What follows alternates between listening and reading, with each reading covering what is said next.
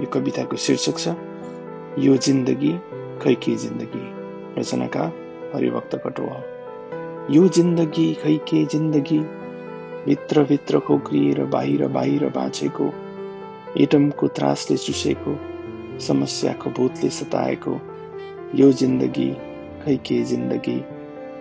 बन्दुकको नालमा टाउको राखेर निधाउनु पर्छ यहाँ खुकुरीको धारमा पाइताला टेकेर जिउनु पर्छ यहाँ। आँखा चिम्लनु पनि जगजगी आँखा उघार्न पनि जगजगी यो जिन्दगी खै के जिन्दगी।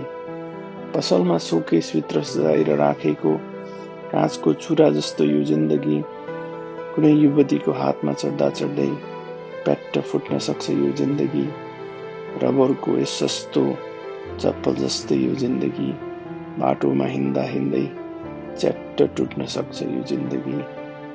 यो जिन्दगी खै के जिन्दगी यो जिन्दगी खै के जिन्दगी धन्यवाद।